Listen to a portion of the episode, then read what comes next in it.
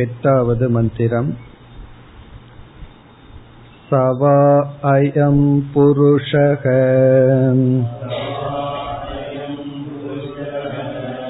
ஜாயமானக ஷரீரம் அபிசம்பத்யமானக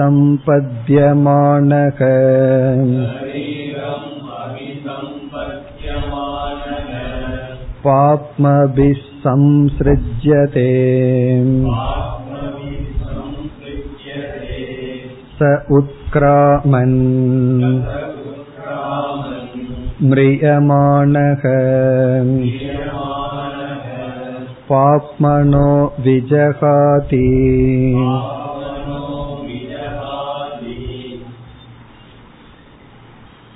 இந்த மந்திரத்தில், ஏழாவது மந்திரத்தில் கூறிய உபௌ லோகௌ அனுசஞ்சரதி என்பது விளக்கப்படுகின்றது.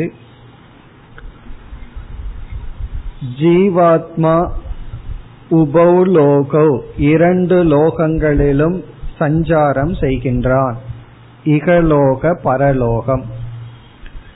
இந்த சஞ்சாரத்துக்கு நிமித்தம் உபாதி அல்லது ஷரீரம்.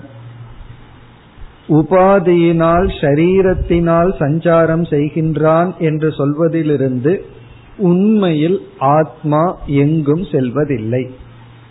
அதுதான் மேலும் மேலும் கூறப்பட இருக்கின்றது. ஆகவே இந்த மந்திரத்தினுடைய சாராம்சமாக, ஆத்மாவினுடைய கதி ஆகதி உண்மையில் நடப்பதில்லை. ஆத்மா உண்மையில் எங்கும் செல்வதில்லை, எங்கிருந்தும் வருவதில்லை. இரண்டாவதாக இந்த மந்திரத்தில் இருக்கின்ற சாராம்சம் ஜென்ம லட்சணம், ஜென்மத்திற்கான லட்சணம். எது ஜென்மம் என்பது பொதுவான லட்சணம். சூக்ஷ்ம சரீரத்துடன் கூடிய ஜீவாத்மா ஸ்தூல சரீரத்தை எடுத்தல் ஜென்மம் என்று சொல்வோம். இப்ப ஜென்மம் என்றால் சூக்ஷ்ம சரீரமும் கூட பிறப்பதில்லை. சூக்ஷ்ம சரீரம் ஸ்தூல சரீரத்தை எடுத்தலை ஜென்மம் என்று சொல்வோம். அதுதான் பிறப்பு. ஆனா இந்த இடத்தில் யாக்ஞவல்யர் ஜென்மத்திற்கு சற்று வேறான லட்சணம் கொடுக்கின்றார். ஷரீர அபிமானம் ஜென்மம் என்று சொல்றார். இந்த உலகத்தில் எத்தனையோ பொருள்கள் இருக்கின்றது. எந்த பொருள் மீது நாம் அபிமானம் வைக்கின்றோமோ அந்த பொருள் நம்மை பொறுத்தவரை அப்பொழுது ஜென்மத்தை அடைந்து விட்டது. நம்ம கடையில வந்து பத்து பொருளை பார்க்கிறோம் அல்லது நூறு பொருளை பார்க்கிறோம். ஒரு பொருள் மீது ஆசை வருகிறது, அப்பொழுது அந்த பொருள் அப்பொழுது பிறந்துள்ளது. மீதி பொருள்கள் எல்லாம் நம்மையை பொறுத்த வரைக்கும் பிறக்கவில்லை. அது தோன்றி இருந்தாலும் தோன்றாவிட்டாலும் ஒன்றுதான். காரணம் என்ன? அதன் மீது பற்று வரவில்லை. இப்ப எந்த பொருள் பிறக்கின்றது என்றால் எந்த பொருள் மீது அபிமானம் வருகின்றதோ அந்த பொருள் பிறக்கின்றது. தத்துவ ரீதியா யோசிச்சு பார்த்தா கரெக்டா இருக்கும். எத்தனையோ பொருள் இருக்கு, எதுவுமே அதனுடைய தோற்றத்திற்கு நமக்கு வரவில்லை. நமக்கு அதில் அபிமானம் வந்தவுடன் அது தோற்றத்திற்கு வந்து விட்டது, அது ஜென்மத்தை எடுத்து விட்டது. இனி மரண லட்சணம் இதேதான், அபிமானத்தை விடுதல். அதாவது எந்த பொருள் உண்மையிலேயே உருமாறுகின்றதோ அழிகின்றதோ அது மரணம்னு சொல்லுவோம். ஆனா இங்கு வந்து மரணம் என்பது அபிமானத்தை எடுத்து விடுதல். ஒரு பொருள் மீது இருக்கின்ற அபிமானத்தை நீக்கிவிட்டால் உண்மையிலேயே அந்த பொருளுக்கு மரணம் வந்து விட்டது என்பது பொருள். இவ்விதம் ஜென்ம லட்சணம் மரண லட்சணம் இங்கு கொடுக்கப்பட்டு, பிறகு ஷரீரத்தினுடைய சொரூபம் இந்த மந்திரத்தில் பேசப்படுகிறது. ஷரீரத்தினுடைய ஒரு சொரூபம் காரிய கரண ஆத்மகம். காரியம்னா ஸ்தூல சரீரம், அங்க இருந்து நாம வந்து விவகாரம் செய்கின்றோம். கரணம் என்றால் கருவிகள், இந்திரியங்கள், சூக்ஷ்ம சரீரம். இப்ப காரியம்னா ஸ்தூல சரீரம், கரணம்னா சூக்ஷ்ம சரீரம். ஸ்தூல சூக்ஷ்ம சரீரங்கள் அதாவது இருப்பிடமாகவும் கருவிகளாகவும் எது இருக்கின்றதோ அது உடல். அது உடலினுடைய ஒரு தன்மை.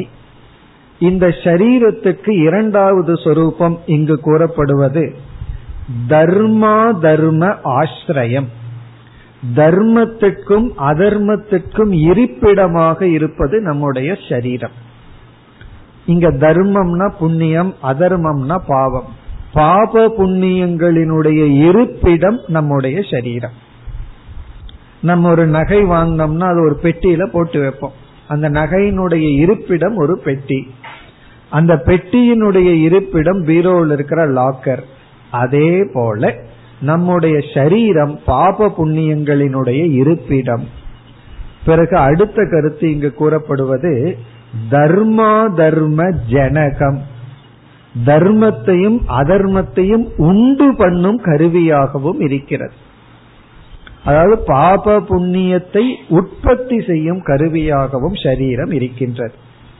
இப்ப இந்த கருத்துக்கள் எல்லாம் தான் இந்த எட்டாவது மந்திரத்தில் கூறப்பட்டுள்ளது. இனி நாம் மந்திரத்திற்குள் செல்வோம். சவா அயம் புருஷக, சகவை அயம் புருஷக. இங்கு சகவை என்றால் அந்த, அயம் புருஷகன இந்த.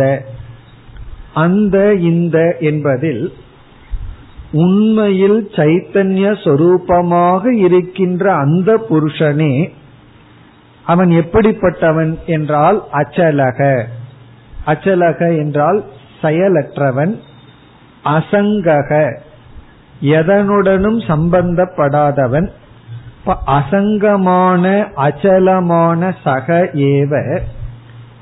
இப்பொழுது சிதாபாச ரூபமாக தன்னை காட்டிக்கொண்டு அயம் புருஷக என்ன நிலைக்கு வந்து விடுகின்றான்?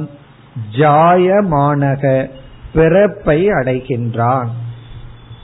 அதாவது அவனே பிறந்தவன் போல் காட்சியை தருகின்றான், பிறக்கின்றான். இனி பிறப்பு என்றால் என்ன? அதுதான் அடுத்த சொல்லில் விளக்கமாக வருகிறது. ஜாயமானகங்கிற சொல்லினுடைய விளக்கம் ஷரீரம் அபிசம்பத்தியமானக. ஷரீரம் அபிசம்பத்தியமானக என்றால் ஷரீரத்தில் பற்றை வைக்கின்றான். அதாவது பொதுவா உபனிஷத் ஒரு வாக்கியத்தை சொல்லிவிடும். சங்கரர் போன்றவர்கள், வியாசர் போன்றவர்கள் அதை விளக்குவார்கள். ஆனா இந்த இடத்துல உபனிஷத் தன்னுடைய சொல்லையே விளக்குகிறது.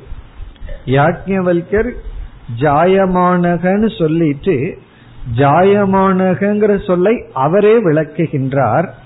அந்த விளக்கம்தான் ஷரீரம் அபிசம்பத்தியமானக. அபிசம்பத்தி என்றால் அபிமானம். ஷரீரத்தில் அபிமானம் வைத்தல் தான் என்ன? ஜாயமானக பிறத்தல். அந்த பரமாத்மாவுக்கு பிறப்பு என்பது என்னவென்றால் அபிமானம். சரீரத்தில் அபிமானம் வைக்கிறது தான் பிறப்பு. இனி மீண்டும் இந்த ஜாயமானக அல்லது பிறப்பானது மீண்டும் விளக்கப்படுகின்றது. சரி, சரீரத்தில் அபிமானம் வச்சுட்டா என்ன ஆகும், என்ன நடக்கும்? அடுத்த பகுதி பாப்மபிகி சம்ஸ்ருஜ்யதே. உடனே என்ன நடக்கிறது என்றால் பாப்மபிகி என்றால் அதற்கு இங்கு இரண்டு பொருள்கள் கொடுக்கப்படுகிறது. பாபங்களுடன், பாபங்களுடன் சம்ஸ்ருஜ்யதே என்றால் சம்பந்தம் ஏற்பட்டு விடுகிறது, சம்பத்யதே என்று பொருள். இவன் வந்து சரீரத்தில் அபிமானம் வச்ச உடனே இந்த ஆத்மாவுக்கு பாபத்துடன் சம்பந்தம் ஏற்பட்டு விடுகிறது. காரணம் என்ன? சரீரத்துல பாபம் புண்ணியம் எல்லாம் இருக்கு. இவன் சரீரத்தில் அபிமானம் வச்ச உடனே சரீரத்தில் இருக்கின்ற பாபம் எல்லாம் இவனுக்கு வந்து விடுகிறது. ஒரு வீடு இருக்கு.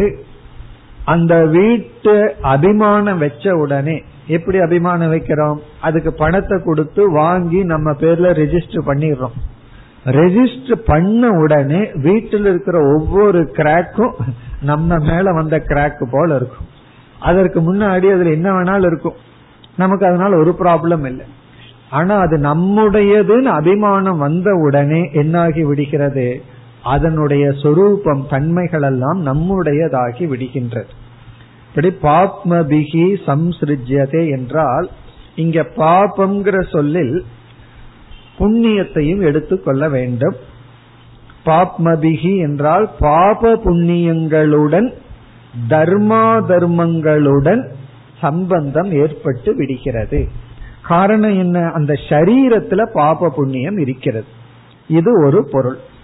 அதாவது உண்மையிலே செயலற்ற பிறக்காத ஆத்மா பிறக்கும் பொழுது, பிறக்கும் பொழுது என்றால் என்ன, ஸ்தூல சூக்ஷ்ம சரீரத்தில் அபிமானம் வைக்கும் பொழுது, அப்பொழுது என்ன நிகழ்கிறது, சரீரத்தில் இருக்கின்ற பாப புண்ணியங்களுடன் சம்பந்தம் ஏற்படுகின்றது.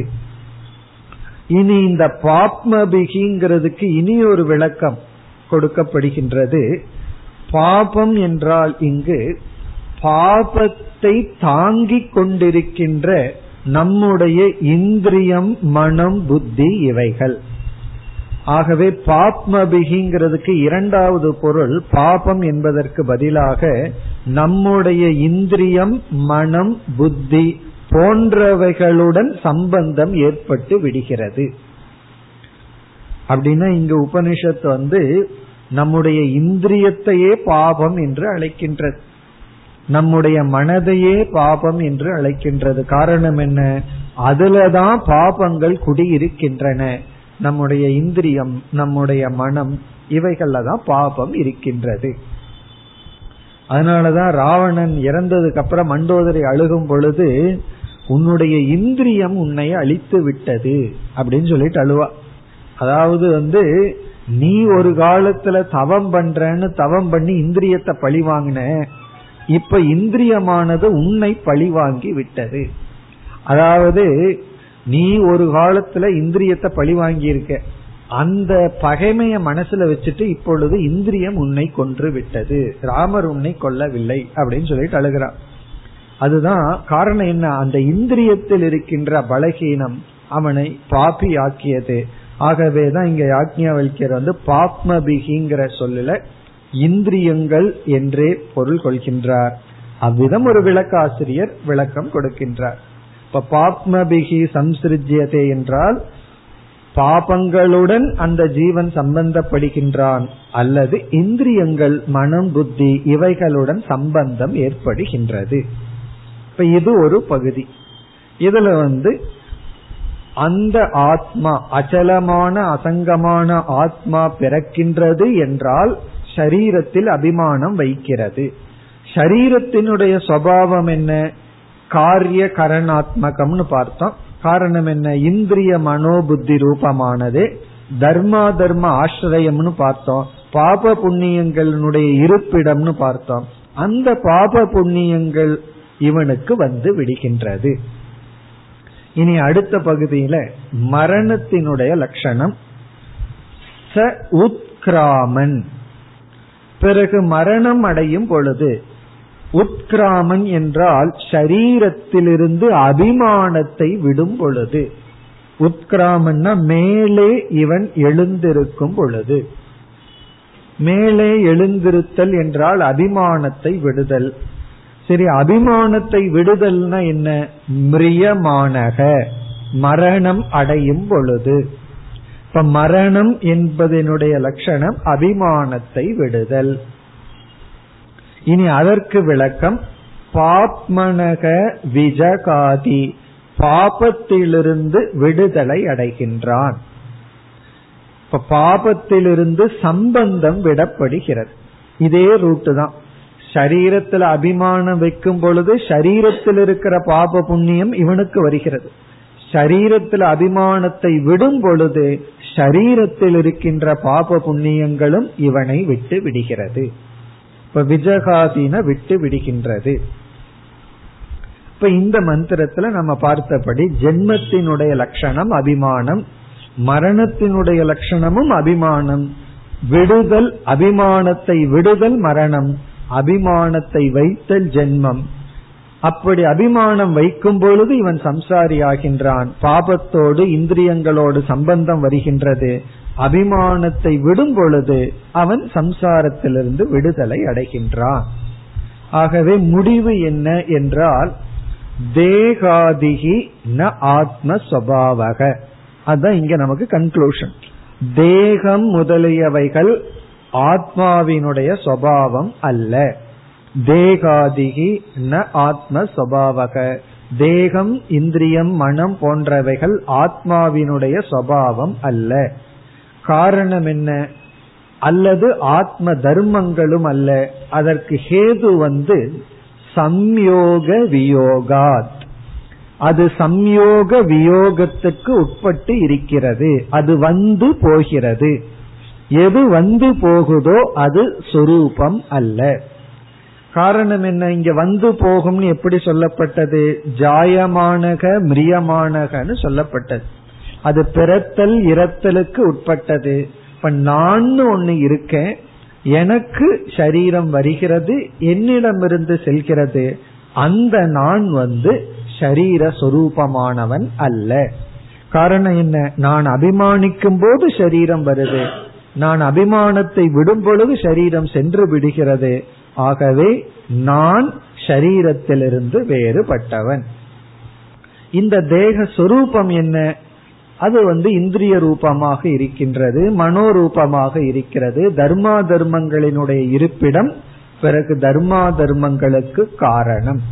தேகத்தை வச்சுதான் பாப புண்ணியம் செய்கின்றோம், தேகத்தில் தான் பாப புண்ணியம் இருக்கின்றது.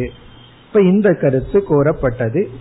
இனி மேலும் அடுத்த மந்திரத்தில் இதே சம்பந்தமான கருத்துக்கள் வருகின்றது.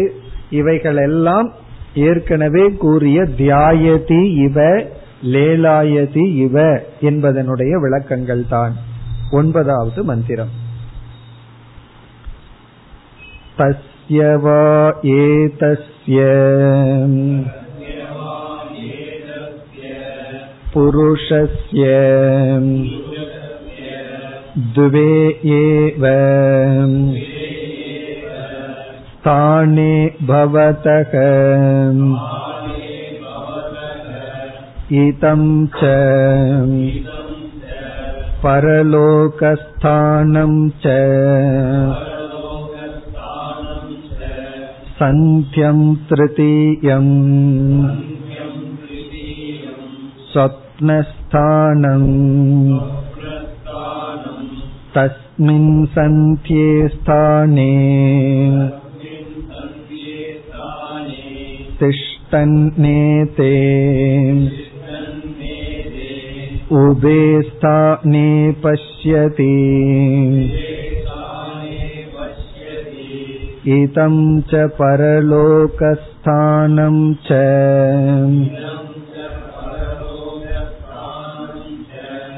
அத யதா ஆக்ரமோயம் பரலோகஸ்தானே பவதி தம் ஆக்ரமம் ஆக்ரம்ய உபயான் பாப்மனக ஆனந்தாம்ஸ்ச பஷ்யதி சயத்ர பிரஸ்வபிதி அஸ்ய லோகஸ்ய சர்வாவதக மாத்ராம் ஆதாய ஸ்வயம் ஹித்வா ஸ்வயம் நிர்மாய ஸ்வேன பாசா ஸ்வேன ஜோதிஷா பிரஸ்வபிதி அத்ர அயம் புருஷக ஸ்வயம் ஜோதிர் பவதி.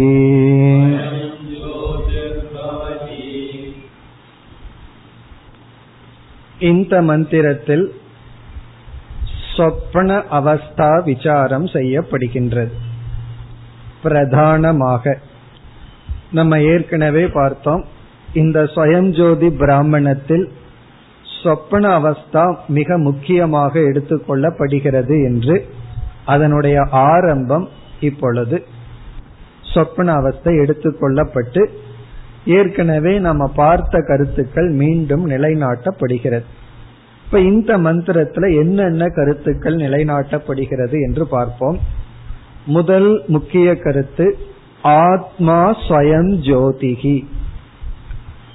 ஆத்மா ஸ்வயம் ஜோதிகி என்பது மீண்டும் இங்கு சொப்பன அவஸ்தையை விசாரம் செய்து நிலைநாட்டப்படுகிறது. அதுதான் மைய கருத்து. இந்த மந்திரத்தினுடைய மைய கருத்து அதுதான். இந்த மந்திரத்தினுடைய கடைசி வாக்கியம் மிக பிரசித்தமான வாக்கியம், ரொம்ப ஃபேமஸ் ஸ்டேட்மெண்ட். அத்ர அயம் புருஷக ஸ்வயம் ஜோதிர் பவதி. அயம் புருஷக, இந்த புருஷன், அத்ர இந்த சொப்பன அவஸ்தையில், ஸ்வயம் ஜோதிகி. இந்த ஸ்வயம் ஜோதி பிராமணம்ங்கிற பெயர் வர காரணமே இந்த வாக்கியம்தான், ஸ்வயம் ஜோதிர் பவதி. ஆகவே மைய கருத்தாக இங்கு பேசப்படுவது ஆத்மா ஸ்வயம் ஜோதி. நம்ம ஏற்கனவே இத சில விஷயங்கள்ல சில முறையில விசாரம் பண்ணி பார்த்தோம். இங்கு சொப்பன அவஸ்தை எடுத்துக்கொண்டு நிலைநாட்டப்படுகிறது. பிறகு இரண்டாவது கருத்து, இங்கு அனைத்தும் சொப்பன விசாரம்தான். பிறகு இரண்டாவதாக பேசப்படுவது பரலோக அஸ்தித்துவம். சொப்பன அவஸ்தையின் துணை கொண்டே நமக்கு ஜென்மம் இருக்கின்றது என்று நிலைநாட்டப்படுகிறது. இறந்ததற்கு பிறகு பரலோகம் என்று ஒன்று உண்டு, அது சொப்பன அவஸ்தையின் துணை கொண்டு நிலைநாட்டப்படுகிறது. பொதுவா ஜென்ம அஸ்தித்துவத்துக்கு வந்து சொப்பன அவஸ்தையை பயன்படுத்த மாட்டோம், ஆனா இங்கு பயன்படுத்தப்படுகிறது. அதாவது இறந்ததற்கு பிறகு மீண்டும் ஜீவனுக்கு ஜென்மம் இருக்கின்றது, புனர்ஜென்மத்தினுடைய பிரமாணம் அது சொப்பனத்தின் மூலம் இங்கு விளக்கப்படுகிறது. மூன்றாவது ஏற்கனவே பார்த்த கருத்துதான், ஆத்மாவுக்கு ஷரீர சம்பந்தத்தினால் தான் சம்சாரம்.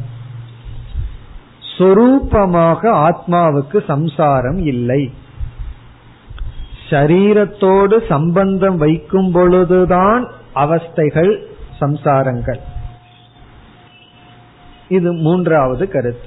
பிறகு இறுதியாக நமக்கு கிடைப்பது நாம் அனுபவிக்கின்ற அவஸ்தைகளினுடைய ஆசிரியம் மனம். ஆசிரியம்னா இடம், இருப்பிடம். நமக்கு ஜாகிரத் சொப்ன சுஷுப்தி என்ற அவஸ்தைகள், அதனுடைய ஆசிரியம் மனம். அவஸ்தையினுடைய சாட்சி ஆத்மா. அவஸ்தா ஆஸ்ரயக மனக, அவஸ்தா சாட்சி ஆத்மா. இப்ப ஆத்மாவுக்கும் மனசுக்கும் வேறுபாடு இங்கு தெளிவாக கிடைக்கிறது. அவஸ்தைய அனுபவிச்சு அவஸ்தைக்கு ஆசிரியமா இருக்கிறது மனம், இந்த அவஸ்தைய சாட்சியா பார்க்கிறது ஆத்மா. ஆத்மான நான். இப்ப நான் வந்து அவஸ்தையில இருக்கிறேன் அப்படின்னா என்ன பண்ணிட்டோம், மனதா மாறிட்டோம். நான் அவஸ்தைக்கு சாட்சி என்றால் ஆத்மாவாக இருக்கின்றோம். இப்ப இதெல்லாம் தான் பேசப்படுகின்றது. இப்ப நம்ம வந்து ஆத்மா ஸ்வயம் ஜோதிங்கிறது இறுதியில பேசப்படுகிறது. இப்ப இரண்டாவதாக பார்த்த கருத்தை முதலில் எடுத்துக் கொள்கின்றோம், அதுதான் இங்கு முதலில் பேசப்பட்டுள்ளது. என்ன, புனர்ஜென்மம் உண்டு, மறுஜென்மம் உள்ளது என்பதை இங்கு சொப்பன அவஸ்தை விசாரத்தின் மூலம் கூறப்படுகிறது. பொதுவா சொப்பன அவஸ்தை எதற்கு நம்ம பயன்படுத்துவோம் என்றால், சொப்பன அவஸ்தையை எடுத்துட்டு மறுஜென்மத்துக்கு நம்ம இதுவரைக்கும் பார்த்ததே கிடையாது. மறுஜென்மத்தினுடைய அஸ்தித்துவத்துக்கு சொப்பன அவஸ்தையை பயன்படுத்ததே கிடையாது. நாம பொதுவா சொப்பன அவஸ்தையை எடுத்துக்கொண்டு ஸ்தூல சரீர வெதிரிக்தத்துவத்தை நிலைநாட்டுவோம். ஆத்மா ஸ்தூல சரீரத்திலிருந்து வேறானது, அதற்கு சொப்பன அவஸ்தையை பயன்படுத்துவோம். எப்படி? சொப்பன அவஸ்தையில போகும்போது நான் இருக்கின்றேன், ஸ்தூல சரீரம் அங்கு பயன்படுவதில்லை. ஆகவே நான் ஸ்தூல சரீரத்திலிருந்து வேறுபட்டவன் என்ற கருத்தை நிலைநாட்ட சொப்பன அவஸ்தையை நாம பயன்படுத்துவோம். அது வந்து சொப்பன அவஸ்தையினுடைய ஒரு முக்கிய விசாரம்.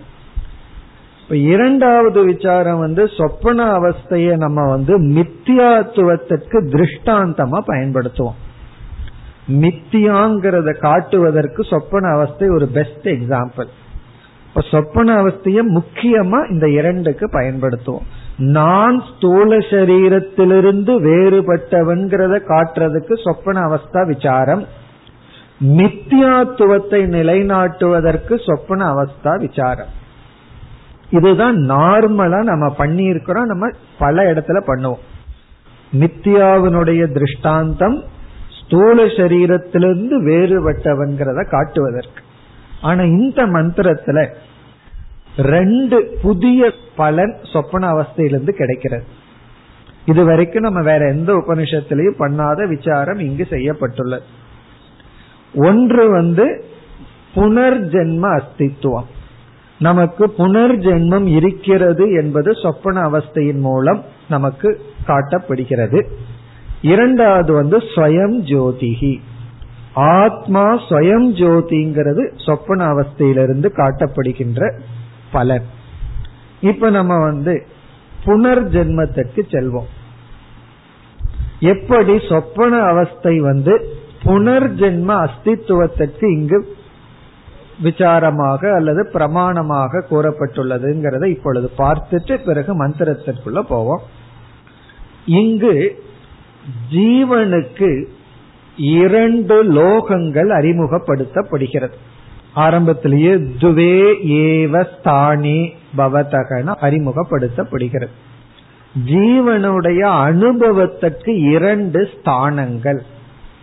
ஒரு ஜீவன் வந்து அனுபவிக்கிறதுக்கு இரண்டு லோகங்கள் என்று அறிமுகப்படுத்தப்படுகிறது. இங்க வந்து இரண்டு லோகம்னா இரண்டு லோகத்துல இவன் அனுபவத்தை மேற்கொள்கின்றான். ஒரு லோகம் வந்து இகலோகம், இந்த ஜென்மம்.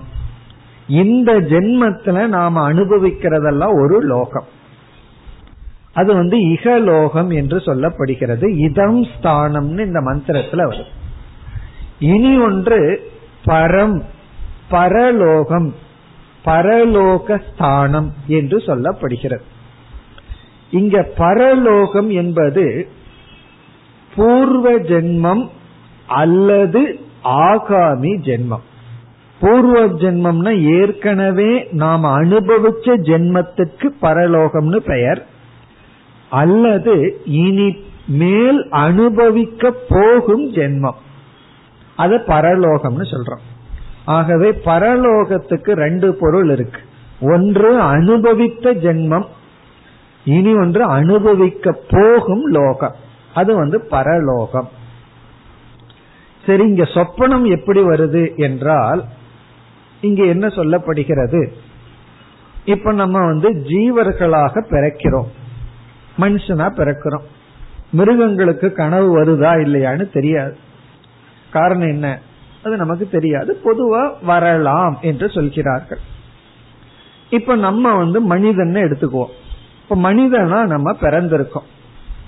குழந்தையாக இருக்கும் பொழுது பார்த்தோமே ஆனால் ஒரு பத்து மாதம் அல்லது ஒரு ஆறு ஏழு மாசம் அல்ல, கண்டிப்பா நாலஞ்சு மாசமாவது குழந்தைக்கு அஞ்சு அடிக்கு மேல பார்க்கவே முடியாது. நம்ம நினைச்சிட்டு இருப்போம், பத்து அடிக்கு முன்னாடி தள்ளி நின்று குதிச்சுட்டு சிரிச்சிட்டு இருப்போம். நம்ம நம்ம பார்த்தா குழந்தை சிரிக்குதுன்னு கற்பனை பண்ணிட்டு இருப்போம். ஆனா ஒரு மூன்று மாதத்துக்கு நான்கு அடிக்கு மேல தெரியாதான், கலர் வித்தியாசம் தெரியாது, நாலு அடிக்கு மேல அதுக்கு விஷன் கிடையாது, பார்க்கறதுக்கு பார்த்தா தெரியாது, ஏதோ ஒண்ணு இருக்கு.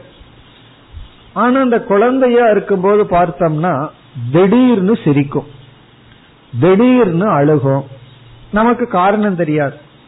பசிக்கு அழுகுதுன்னு நினைப்போம், அந்த குழந்தைக்கு உணவை கொடுத்திருப்போம், பால் கொடுத்திருப்போம். அதுக்கப்புறம் திடீர்னு அழுகும். தூக்கத்துல பயந்துக்கும், இதற்கெல்லாம் என்ன காரணம் என்றால், இந்த இடத்துல யாஜ்ஞர் சொல்றார், இந்த குழந்தைக்கு வந்து பூர்வ ஜென்மத்தினுடைய அனுபவத்தில் இருக்கின்ற கனவுகள் மூலமாக, சொப்பனத்தின் மூலமாக அதற்கு சுக துக்கங்கள்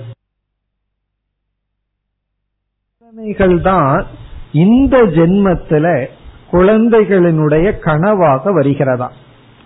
அப்போ அந்த குழந்தை வந்து திடீர்னு சிரிக்குது, திடீர்னு அழுகுது, அதற்கு காரணம் என்னன்னா அந்த குழந்தையினுடைய சொப்பன அவஸ்தை. அப்ப அந்த சொப்பன அவஸ்தை எந்த சொப்பனம், இகலோக ஜென்மத்தில பார்த்த சம்ஸ்காரத்திலிருந்து சொப்பனம் காணுன்னு சொல்ல முடியாது.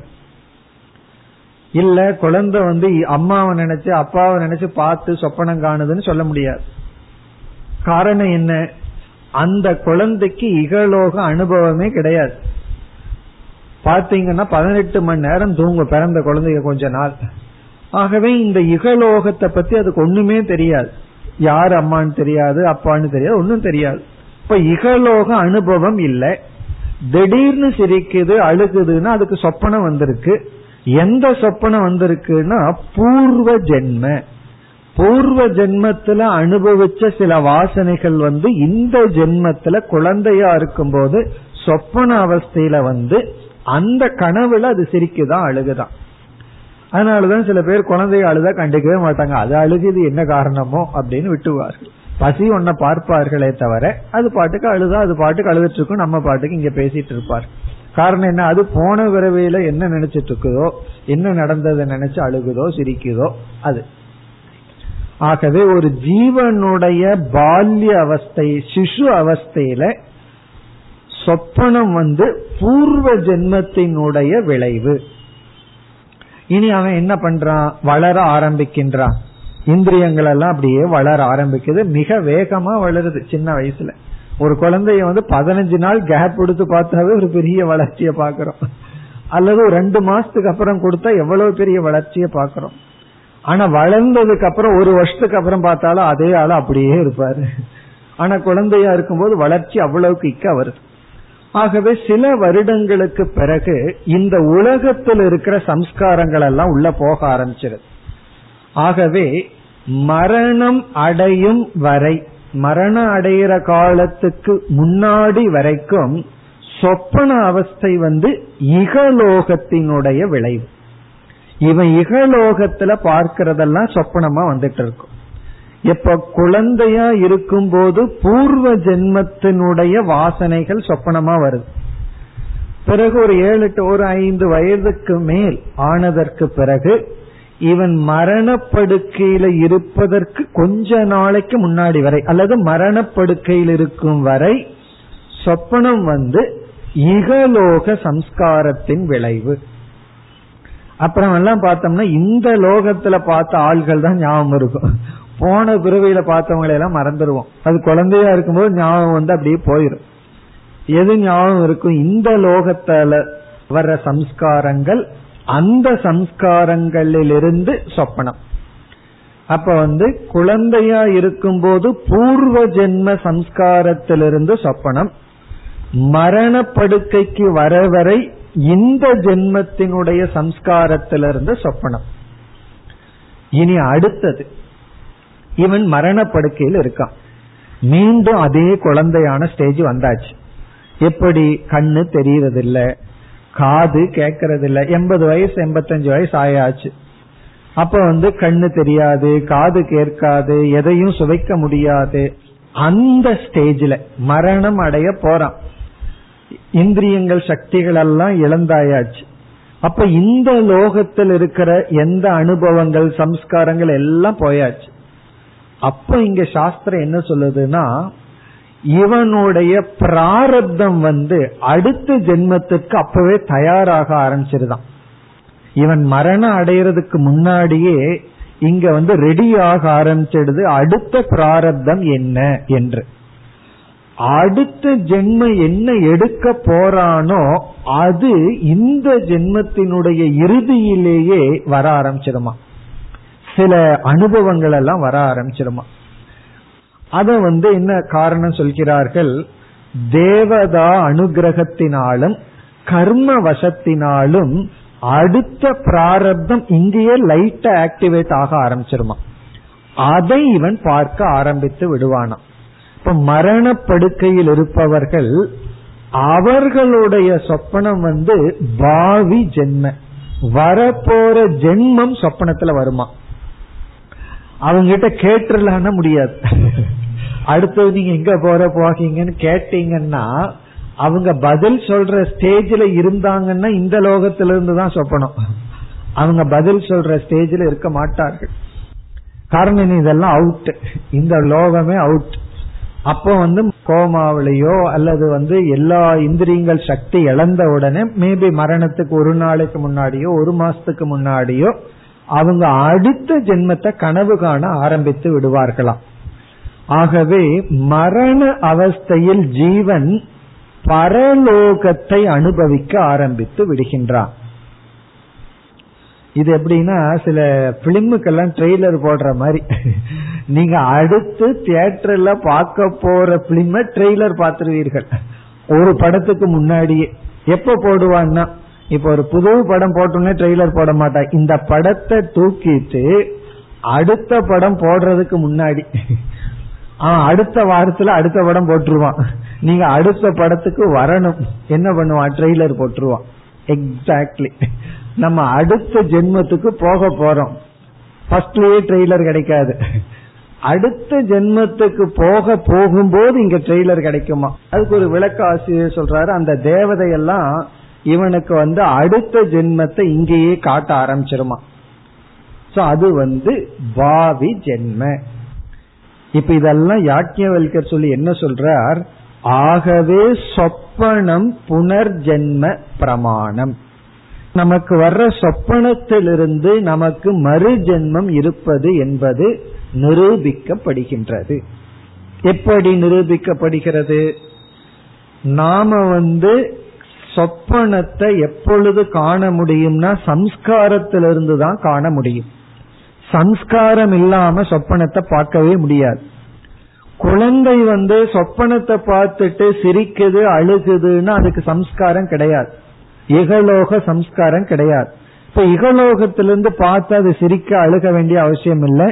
ஆகவே கண்டிப்பாக அது பூர்வ ஜென்மத்திலிருந்து தான் சம்ஸ்காரத்தை எடுத்துட்டு அது சம்ஸ்காரம் அழியாம இருந்து அது சுகதுக்கத்தை அனுபவிக்கின்றது. பிறகு மரண அவஸ்தையில் இருக்கிறவனுக்கு இகலோக ஸ்மிருதி எல்லாம் அவுட், இங்க அனுபவிச்சதெல்லாம் அவன் மறந்து விட்டான் போயிடுது. இருந்தாலும் அந்த நேரத்துல ஏதோ உளறுவார்கள், மரணப்படுக்கையில் இருக்கும்போது சம்பந்தம் இல்லாம ஏதோ சொல்லுவார்கள். நாம அதுக்கு போய் சம்பந்தம் தேடக்கூடாது, ஏன்னா அவர் நெக்ஸ்ட் ஜென்மத்தில் இருப்பார், இருந்து என்னமோ உளறிட்டு இருப்பார், அல்லது திடீர்னு சிரிப்பார் அழுவார். அது ஏன் அப்படின்னா அது அடுத்த பிராரப்தத்தினுடைய விளைவு, அதை இங்கேயே பார்க்க ஆரம்பிச்சிடறாராம். இப்ப இந்த தேகத்திலிருந்தே எந்த ஜென்மத்துக்கு போக போற எங்க போறோம் அந்த அனுபவங்களினுடைய ட்ரையல் இங்க பார்க்க ஆரம்பிக்கிறார். ஆகவே இரண்டு விதமான பரலோகங்கள், பூர்வ ஜென்மம்னு ஒரு பரலோகம், பாவி வரப்போகிற ஜென்மம்னு ஒரு பரலோகம், இரண்டுமே சொப்பனத்தில் அனுபவிக்கின்ற காரணத்தினால் சொப்பனம் மறு ஜென்மத்திற்கு பிரமாணம். நமக்கு மறு ஜென்மம் இருக்குங்கிறது நம்முடைய கனவை நிரூபிக்கின்றது. அந்த கருத்தை இங்கு முதலில் யாக்ஞவல்யர் கூறுகின்றார். அதற்கு பிறகு வந்து இந்த சொப்பன அவஸ்தையை மீண்டும் பயன்படுத்தி ஆத்மா ஸ்வயம் ஜோதின்னு நிரூபிக்க போறார். ஆகவே இந்த மந்திரத்துல முக்கியமா ரெண்டு கருத்து. ஒன்று, சொப்பன அவஸ்தையின் மூலம் நமக்கு வந்து மறு ஜென்மம் இருக்கின்றது என்கின்ற ஸ்தாபனம். இரண்டாவது கருத்து இந்த ஆத்மா ஸ்வயம் ஜோதி என்பது. இப்ப நம்ம முதல் கருத்தினுடைய விசாரத்தை இப்பொழுது மந்திரத்திற்குள் சென்று பார்ப்போம். இப்ப நம்ம பார்த்ததுதான் முதல் பகுதியில் இந்த மந்திரத்தில் வருகின்றது. இப்ப மந்திரத்திற்குள் சென்றால், தஸ்ய வா ஏதஸ்ய புருஷஸ்ய, இங்கு மீண்டும் தஸ்ய வை ஏதஸ்ய, அந்த இந்த புருஷனுக்கு, அந்த இந்தன்னு சொல்லும் பொழுதே இங்கு வந்து மகா வாக்கியம் வந்தாச்சு. அந்த மாறாத சைத்தன்ய சொரூபமாக இருக்கின்ற இந்த புருஷனுக்கு, இப்பொழுது சிதாபாசனாக காட்சியளிக்கின்ற புருஷனுக்கு, அந்த உண்மையான அழியாத சத்தியஸ்வரூபமாக ஆத்மாவாக இருக்கின்ற இந்த இப்பொழுது சிதாபாசனாக காட்சியளித்துக் கொண்டிருக்கின்ற இந்த ஜீவனுக்கு துவே ஏவ ஸ்தானே பவதக, இரண்டு ஸ்தானங்கள் இருப்பிடங்கள் தான் இருக்கின்றன. துவே என்றால் இரண்டு, ஏவ இரண்டே, ஸ்தானம் என்றால் அனுபவத்திற்கான இடம், லோகம். அவன் அனுபவிக்கிறதுக்கு ரெண்டு லோகம் இருக்கின்றது. துவே ஏவ ஸ்தானே பவதக. சரி, அந்த ரெண்டு ஸ்தானம் என்ன? இதம் ச பரலோக ஸ்தானம் ச. இதம்னா இந்த லோகம், இப்பொழுது அனுபவித்துக் கொண்டிருக்கின்ற இகலோகம். பரலோக ஸ்தானம் ச. இங்க பரலோகம்ங்கிறது வந்து ஏற்கனவே அனுபவித்த பூர்வலோகம் அல்லது இனிமேல் அனுபவிக்க போகின்ற புதிய ஜென்மம், அடுத்த பிறவி. அப்போ ஒரு ஜீவன் வந்து பூர்வ ஜென்மம்ங்கிற ஜென்மத்துல அவன் அனுபவிச்சிருக்கிறான், இப்பொழுது அனுபவிச்சுட்டு இருக்கான், அல்லது இப்பொழுது அனுபவிக்கின்றான், இனிமேல் ஒரு புதிய ஜென்மத்தை எடுக்க போகின்றான். சரி, புதிய ஜென்மத்தை எடுக்க போறான்ங்கிறது எதன் பிரமாணமாக கொண்டு நீங்கள் சொல்கிறீர்கள்? அதை அறிமுகப்படுத்துகிறார். சந்தியம் திருத்தீயம் சொப்பனஸ்தானம். இப்ப திருத்தீயம் என்றால் மூன்றாவது ஸ்தானம், அது சொப்பனஸ்தானம், அது சொப்பனம்ங்கிற ஒரு அனுபவம். சரி, இரண்டுன்னு அறிமுகப்படுத்திட்டு மூன்று நீங்க கூறுகிறீர்களே, அது எப்படி என்றால் சந்தியம். இங்க சந்தியம் அப்படின்னா இடைவெளி, டோர் அப்படின்னு அர்த்தம். இப்ப வந்து ரெண்டு ரூம் இருக்கு, ரெண்டு ரூமுக்கு இடையில டோர் இருக்கு, அந்த டோர் தான் சந்தியம், கதவு. அதாவது இங்க வந்து சொப்பனம் வந்து சந்தியம் ஸ்தானமா அப்படின்னு என்ன அர்த்தம்? இந்த சொப்பனம்ங்கிற ஒரு ஸ்தானத்துல ஒருத்தன் இருந்துட்டு, அந்த சொப்பன ஸ்தானம்ங்கிற ஒரு கேட்வேல இருந்துட்டு அவன் ரெண்டு லோகத்தை அனுபவிக்கிறானா, ஒன்று இகலோகம், இனி ஒன்னு பரலோகம். இப்ப சொப்பனம்ங்கிற ஸ்தானத்துல இருந்துட்டு ரெண்டு லோகத்தை அனுபவிக்கிறான். எப்படின்னா நம்ம ஏற்கனவே பார்த்தோம், அதாவது இளமை காலத்தில் சொப்பனத்துல இகலோகத்தை அனுபவிக்கிறான். குழந்தையா இருக்கும் பொழுது சொப்பனத்துல வந்து பூர்வ ஜென்மத்தை அனுபவிக்கின்றான். மரண அவஸ்தையில சொப்பனத்தில் இருந்துட்டு வரப்போற ஜென்மத்தை அனுபவிக்கின்றான். இப்ப பூர்வ ஜென்மமும் வரப்போற ஜென்மமும் பரலோகம்னு பொருள். குழந்தையில அவன் வந்து அனுபவிக்கிற சொப்பனம் வந்து பூர்வ ஜென்மம். பிறகு வந்து மரண காலத்துல பாவி ஜென்மம். இத உபனிஷத்துல பரலோக ஸ்தானம் சொல்லி, பிறகு இடைப்பட்ட காலத்துல அனுபவிக்கிறது இகலோக ஸ்தானம். இதெல்லாம் எங்க நடக்கு, எங்க நமக்கு கிடைக்கிறதுனா சொப்பன ஸ்தானம் திருத்தீயம் சந்தியம். இந்த மூன்றாவதாக இருக்கின்ற சொப்பனத்துல இருந்து, இடைவெளியாக டோர்வே போல் இருக்கிற சொப்பனத்திலிருந்து இதை அனுபவிக்கின்றான். அப்ப இதிலிருந்து நமக்கு என்ன தெரியுதுன்னா, நாம கனவு காணும் பொழுது சில பேர் சொல்லுவார்கள், நான் வந்து எதையுமே இதுவரைக்கும் அனுபவிக்காதத கனவுல கண்டேன், நீங்க அனுபவிச்சதான் கனவுல காண முடியும் சொல்கிறீர்கள், ஆனா நான் அனுபவிக்காதத கண்டுட்டனே அப்படின்னு சொன்னா அதற்கு இங்க பதில் இருக்கு. அது வந்து நீங்க ஏற்கனவே பூர்வ ஜென்மத்துல அனுபவிச்சிருக்கலாம், அல்லது மேபி இனிமேல் வரப்போற ஜென்மத்துல அனுபவிக்கலாம். இப்ப இதை வைத்து கொண்டுதான் நம்ம அந்த யோக சாஸ்திரத்துல கூறுகின்ற சில சித்துக்களை எல்லாம் ஏற்றுக்கொள்கிறோம். காரணம் என்ன என்றால், பதஞ்சலி என்ன சொல்றார், மனதை வந்து அவர் சித்துக்களை பேசும் பொழுது நம்முடைய வாசனைகளுக்குள்ள போய் ஒரு விதமான சம்யமம் செய்தால் பூர்வ ஜென்ம பாவி ஜென்ம ஞானம் வரும்னு சொல்ற. அதாவது நம்முடைய வாசனைகளுக்குள்ள போயிடணுமா, நம்ம வாசனைகளுக்குள்ள அப்படியே தியானம் பண்ணி பண்ணி நம்ம வாசனைகளுக்குள்ள போயிட்டோம்னா நம்ம ரெண்டு ஜென்மத்தை பார்க்க முடியும்னு அதீத அநாகத ஞானம்னு சொல்லி அவர் சூத்திரத்துல சொல்றார். ஏற்கனவே நடந்து போனதை நம்ம பார்க்கலாம், இனிமேல் வரப்போறதையும் நம்ம பார்க்கலாமா. எப்பொழுதுனா நம்முடைய வாசனைகளுக்குள்ள போய் அங்கு வந்து சில மாஸ்டரி மனத கட்டுப்பாடு செய்தார். கரெக்டா இங்க உபனிஷத்துல அதே போல சொல்லியிருக்கு, நம்முடைய வாசனைகள் உள்ள வந்து ஏற்கனவே அனுபவிச்ச வாசனைகளுடன் தான் ஜீவன் பிறக்கிறான். இந்த குழந்தை வந்து அந்த வாசனையை எடுத்துட்டு சொப்பனம் காணுது, ஆகவே அது பூர்வ ஜென்மம்.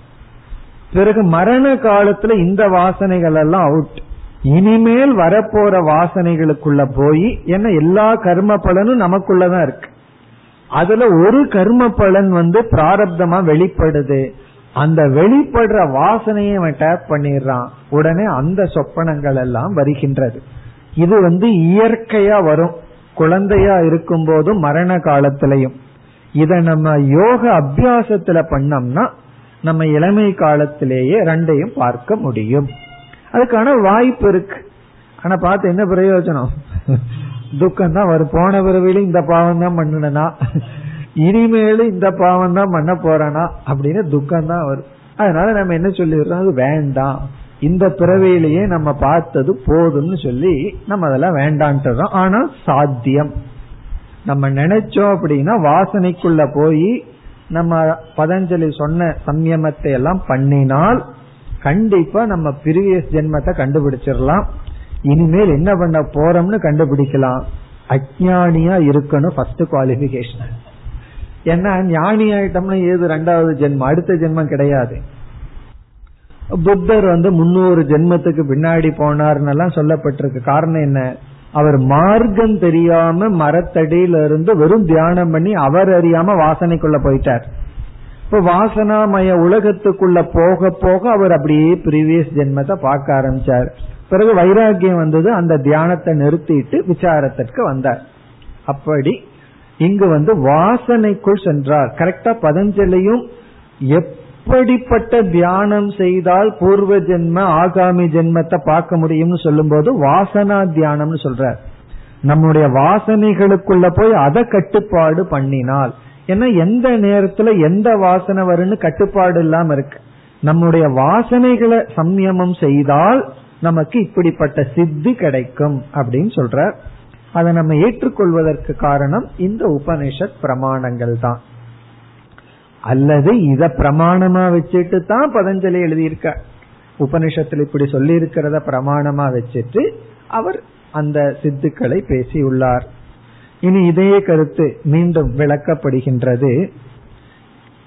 தஸ்மின் சந்தியே ஸ்தானே திஷ்டன், அந்த சந்தியமான ஸ்தானத்தில் இருந்து கொண்டு, அதாவது சொப்பனத்தில் இருந்து கொண்டு. நம்ம இந்த சுயம்ஜோதி பிராமணத்துல கொஞ்ச தூரம் சொப்பனத்திலேயே இருக்க போறோம். சொப்பனத்தினுடைய அனுபவத்தை எடுத்துட்டே விசாரத்துல இருக்க போறோம். அதுக்கப்புறம் சுசுப்திக்கு போயிட போறோம். பிறகு சுசுப்தி அனுபவத்தை எடுத்துட்டு அதிக விசாரம். நம்ம அறிமுகத்திலேயே பார்த்தோம், பொதுவா ஜாகிரத அவஸ்தையை எடுத்துட்டு தான் மற்ற உபனிஷத்துல மற்ற இடங்கள்ல விசாரம். ஆனா இந்த இடத்துல சுயம்ஜோதி பிராமணத்துல சொப்பன சுசுப்தி அவஸ்தையை எடுத்துட்டு தான் விதவிதமான விசாரங்கள் நடக்க இருக்கின்றது. அந்த சொப்பனத்தை இப்பொழுது ஆரம்பித்துள்ளோம். ஆரம்பமே கொஞ்சம் த்ரில்லிங்கா இருக்கு. சொப்பனத்தை எடுத்துட்டு பார்த்தோம்னா பூர்வ ஜென்மம் பாவி ஜென்மம் எல்லாம் சொப்பனத்தில இருந்தே நமக்கு கிடைப்பதாக கருத்து நமக்கு கிடைக்கிறது. இப்ப தஸ்மின் சந்தியே ஸ்தானே, இந்த சந்தியம் என்று அழைக்கப்படுகின்ற சொப்பன ஸ்தானம். இங்க சொப்பனத்துக்கு வந்து சந்தியம் இடைவெளி ஸ்தானம்னு ஒரு புதிய பெயர். திஷ்டன் இருந்து கொண்டு, ஏதே உபே ஸ்தானே பஷ்யதி, இந்த இரண்டு ஸ்தானங்களையும் பார்க்கின்றான் ஒரு ஜீவன். இந்த சொப்பனத்துல இருந்து கொண்டே இவன் இகலோகத்தையும் பார்க்கிறான், பரலோகத்தையும் பார்க்கின்றான். இப்ப இந்த சொப்பனம்ங்கிற இடைப்பட்ட ஸ்தானத்தில் அவஸ்தையில் இருந்து கொண்டு, இங்க உபே ஸ்தானம்னா உபம், உபேன ரெண்டு, ஒன்று இகலோகம் பரலோகம், பரலோகத்துல ரெண்டு இருக்கு, அந்த ரெண்டு சேர்ந்த பரலோகம். அது என்ன? பூர்வ ஜென்ம பாவி ஜென்ம. அப்ப இரண்டுங்கிறத கவனமா நம்ம புரிந்து கொள்ள வேண்டும்.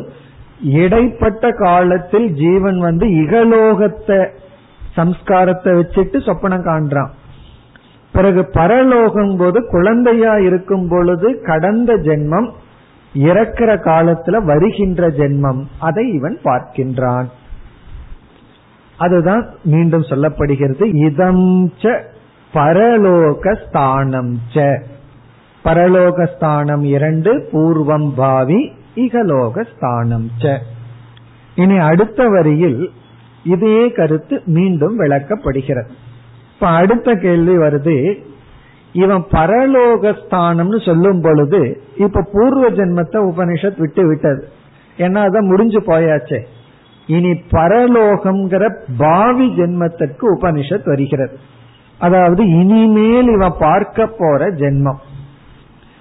அந்த கேள்வி வரும் பொழுது எதன் அடிப்படையில் இவன் பார்ப்பான் என்றால், நமக்கு கிடைக்க போகின்ற அடுத்த ஜென்மம் எதன் அடிப்படையில், எதன் அடிப்படையில ஒரு ஜீவனுக்கு அடுத்த ஜென்மம் கிடைக்கின்றது, அந்த கருத்து இங்கு விளக்கப்படுகிறது. நமக்கு எதன் அடிப்படையில் அடுத்த ஜென்மம் என்றால், அடுத்த பகுதி அத யதா ஆக்ரமக அயம். சுருக்கமான பதில், நமக்கு தெரிஞ்ச பதில் தான், உபனிஷத்தை படிக்காமையே நம்ம பதில் சொல்லிடலாம். எதன் அடிப்படையில் அடுத்த ஜென்மம் கிடைக்கும்னா, நமக்கு வெளிப்படுகின்ற பிராரப்தத்தின் பாப புண்ணியத்தின் அடிப்படை, அதுதான் சாரம்.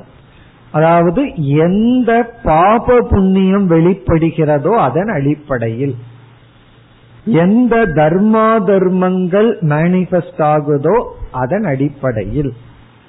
இனி அடுத்த கேள்வி, எங்கிருந்து வெளிப்படுகிறதுனா சஞ்சிதத்திலிருந்து வெளிப்படுகின்ற, சஞ்சிதத்தை தான் இங்க வாசனைன்னு சொல்லிடுறோம். நமக்குள்ள வாசனாமய பிரபஞ்சம் இருக்கு, எத்தனையோ வாசனைகள் தூங்கிக் கொண்டு இருக்கு. அந்த வாசனைகள் வெளிப்படும் சக்தி அற்றதாக இருக்கிறது. எல்லா வாசனைகளும் எல்லா நேரத்திலும் வெளிப்படாது, ஒவ்வொரு காலத்துலதான் வெளிப்படும். அப்ப வெளிப்படும் சக்தியற்ற வாசனைகள் இருக்கின்றது. அதில் சில வாசனைகள் பாப புண்ணியங்களாக தர்மா தர்மங்களாக வெளிப்படுகிறது. அப்ப இங்க என்ன சொல்லப்படுகிறது, இந்த ஜீவன் என்ன பண்றானா அந்த வாசனைகளை ஒரு லாட்டா எடுத்துக்கிறானா. இந்த வியாபாரிகள் போகும்போது என்ன செய்வார்கள், மொத்த வியாபாரம் பண்ணும் போது அவ எத்தனையோ குமிஞ்சு இருக்கும், அது மலர்களோ காய்கறிகளோ என்னமோ குமிஞ்சு குமிஞ்சு இருக்கும். இந்த வேர்ல்ட் சேல் பண்ணவன் என்ன பண்ணுவான், அந்த மேனுபேக்சர் கிட்ட இருந்து ப்ரொடியூஸ் பண்றவங்க கிட்ட இருந்து ஒரு லாட்டை எடுத்துக்குவான். அதுதான் அவன் பிராரப்தம். அவன் எடுக்கிற லாட் எப்படி வேணா இருக்கலாம், மரமா இருக்கலாம், காய்கறியா இருக்கலாம். அவன் ஒரு லாட்டை எடுத்துட்டு பிறகு அந்த பிராரப்தம் இப்படியா, அதுக்கு அதுல லக்கு இருக்கலாம், அன்லக்கு எப்படி வேணாலும் இருக்கலாம். பிறகு அதை அவன் விற்பான், அதுல இருந்து லாஸ் ஆர் கெயின். அதே போல நமக்குள்ளேயே பெரிய மார்க்கெட் இருக்கு, அதுல இருந்து ஒரு லாட்டை நம்ம எடுத்துக்கிறோமா. அதற்கு இங்க உபனிஷத் பயன்படுத்துற வார்த்தை எல்லாம் பெக்கூலியர் வார்த்தைகள், நம்ம கேள்விப்படாத வார்த்தைகள் பயன்படுத்தப்பட்டுள்ளது. ஆக்கிரமம் அப்படிங்கிற வார்த்தை இங்கு பயன்படுத்தப்படுகிறது.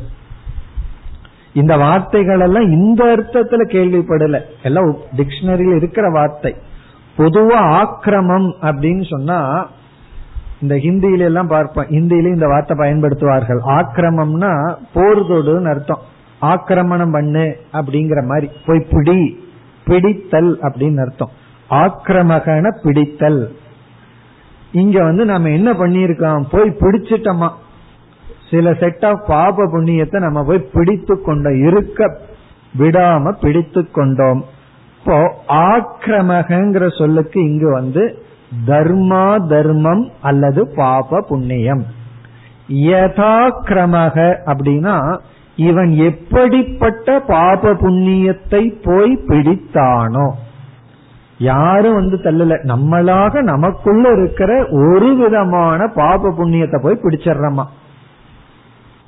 நம்ம வந்து தத்துவ பாவத்தில எல்லாம் ஜஸ்ட் சொல்லிடுவோம், சஞ்சீதத்திலிருந்து வெளிப்படுறது பிராரப்தம்னு. இதெல்லாம் உபனிஷத்து வந்து இங்க போய் விளக்குது. சஞ்சீதத்துல மூட்டை மூட்டையா கொத்து கொத்தா இருக்கா வாசனைகள். நாம போய் ஏதோ ஒரு இந்த ஜீவன் வந்து ஏதோ ஒரு ஆக்கிரமம் பண்ணிடுறான், எதைய ஒரு செட் ஆஃப் பாப புண்ணியத்தை பிடித்து விடுகின்றான். அதன் அடிப்படையில தான் இவன் வந்து என்ன பண்ணுகின்றான், சுக துக்கத்தை அனுபவிக்கின்றான். இப்ப யதா ஆக்கிரமகனா இவன் எப்படிப்பட்ட பாப புண்ணியத்தை பிடித்தானோ, எதற்கு, பரலோகஸ்தானி பவதி, பரலோகாய பவதி, பரலோகத்தை அனுபவிப்பதற்காக. இப்ப இந்த இடத்துல பரலோகம்னா வரப்போகின்ற ஜென்மத்தை, வரப்போகின்ற ஜென்மத்தை அனுபவிக்கிறதுக்கு எந்த பாப புண்ணியத்தை பிடிச்சானோ, தம் ஆக்கிரமம் ஆக்கிரமிய, அந்த பாப புண்ணியத்தை இவன் ஆக்கிரமித்து கொண்டு. இந்த ஆக்கிரமம் பண்றதுங்கிறது அவன் ஆக்கிரமிச்சுட்டான்னு சொல்லுவான், என் வீட்டை என்னுடைய நிலத்தை ஆக்கிரமிச்சுட்டான்னு சொல்லுவான். அதே சொல்லுதான் நம்ம இங்க என்ன பண்ணிருக்கோம், ஒரு செட் ஆஃப் பாப புண்ணியத்தை போய் ஆக்கிரமம் பண்ணிட்டோம். அதனாலதான் அவன் வந்து நம்ம இடத்துல ஆக்கிரமம் பண்றான். ஒருத்தன் நமக்கு கஷ்டம் கொடுக்கறான்னா நம்ம அதற்கு தகுந்த பாவத்தை ஆக்கிரமம் ஏற்கனவே பண்ணி வச்சிருக்கோம். அப்போ தம் ஆக்கிரமம்னா பாப புண்ணியத்தை ஆக்கிரமிய பிடித்து கொண்டு உபயான், இந்த இரண்டையும் அனுபவிக்கிறமா, என்ன, ஆனந்தான் பாப்மனகச்ச பஷ்யதி, ஆனந்தத்தையும் துயரத்தையும் அனுபவிக்கின்றோம். இங்க துயரத்துக்கு உபனிஷத் பயன்படுத்துற வார்த்தை பாபம். பாப்மனகன துயரம், ஆனந்தான புண்ணியத்தின் விளைவான ஆனந்தத்தை பஷ்யதி பார்க்கின்றான். இப்ப இவன் பார்க்கிற பாப புண்ணியத்துக்கு காரணம் இவன் பிடித்து கொண்ட கர்ம பலன். இப்ப இந்த பகுதியுடன் ஒரு விசாரம் முடிவடைகின்றது. அதாவது சொப்பன அவஸ்தையின் மூலம் பூர்வ ஜென்ம அஸ்தித்வம், பூர்வ ஜென்மம்னா புனர்ஜென்ம அஸ்தித்வம், மீண்டும் ஜீவனுக்கு ஜென்மம் உண்டு என்பது சொப்பன அவஸ்தையில் வைத்து விளக்கப்பட்டது. இனி வருகின்ற பகுதி தான் மிக முக்கியம். அதுலதான் அத்ர அயம் ஸ்வயம் ஜோதிஹி, அதுல வந்து சொப்பன அவஸ்தையின் விசாரத்தை கொண்டு ஆத்மா ஸ்வயம் ஜோதி என்று நிலைநாட்டப்படுகின்றது. அடுத்த வகுப்பில் அதை பார்ப்போம். ஓம் பூர்ணமதః பூர்ணமிதம் பூர்ணாத் பூர்ணமுதச்யதே பூர்ணஸ்ய பூர்ணமாதாய பூர்ணமேவாவசிஷ்யதே. ஓம் சாந்தி சாந்தி.